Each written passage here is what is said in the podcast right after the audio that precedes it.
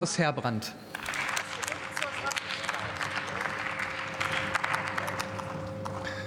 Sehr geehrte Frau Präsidentin, sehr geehrte Kolleginnen und Kollegen, liebe Linksfraktion, Sie präsentieren uns ja in schöner Regelmäßigkeit Versuche, Steuern im Höchststeuerland Deutschland noch mal zu erhöhen oder zumindest irgendwie in unserem komplexen Steuersystem noch mal zu einer weiteren Umverteilung zu kommen. Auch der, auch der heutige Versuch Wen wundert es, verfängt bei den Liberalen tatsächlich nicht.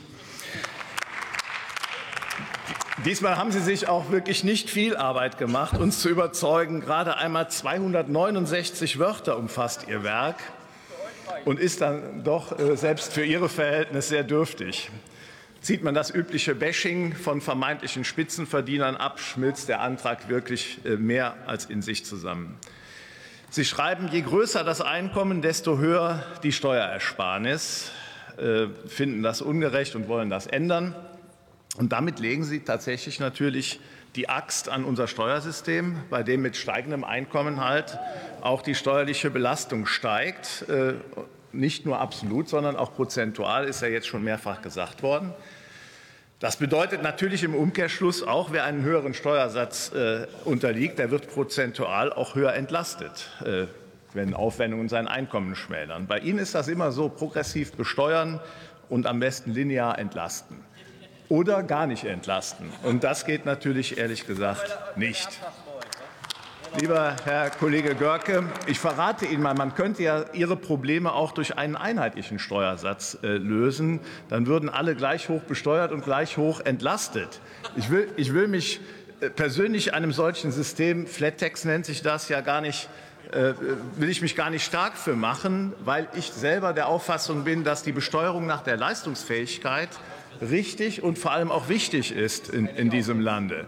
Ich will damit nur zeigen, wie wackelig die Argumentation der Linken an dieser Stelle tatsächlich ist. Ich bin auch der Auffassung, dass Sie in Ihrem Antrag vermutlich wissentlich einige erwähnenswerte Dinge auch haben unter den Tisch fallen lassen, obwohl sie so zur Gesamtbetrachtung zwingend dazugehören, möglicherweise aber nicht in Ihr Weltbild passen. Kein Wort darüber, dass der Höchststeuersatz unterhalb der von Ihnen zitierten Reich, äh, Reichensteuer bereits für Personen gilt, deren Einkommen so circa 62.000 Euro beträgt. Es ist daher nach meinem Dafürhalten zwingend erforderlich, dass die arbeitende Bevölkerung, die so schnell so hoch belastet wird, dann auch entsprechend entlastet wird. Sie verlieren kein Wort darüber, dass Kosten für die Fahrten zwischen Wohnung und Arbeitsstätte durch die Pauschale in der Höhe ja meist nur begrenzt von der Steuer abgesetzt werden kann. Eigentlich äh, sollte man ja glauben, dass nur das versteuert wird, was am Ende auch überbleibt.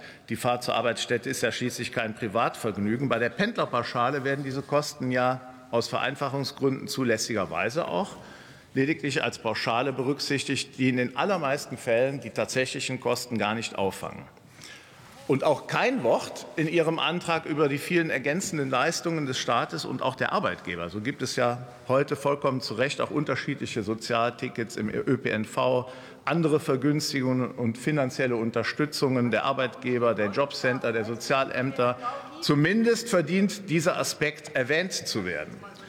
Nur am Rande erwähnen Sie in Ihrer verkürzten Darstellung auch vermutlich, weil es nicht in die Argumentation passt, dass es mit der Mobilitätsprämie sehr wohl auch Unterstützungsangebote für Personen unterhalb des Grundfreibetrages gibt. Wir sind eben darauf eingegangen.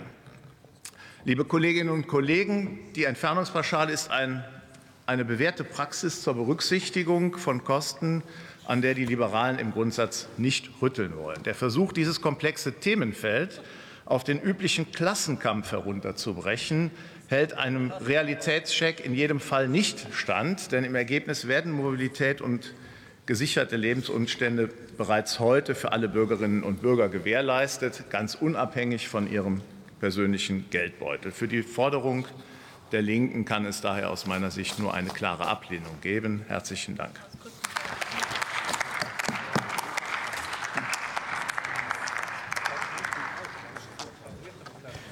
Nächste Rednerin für die SPD-Fraktion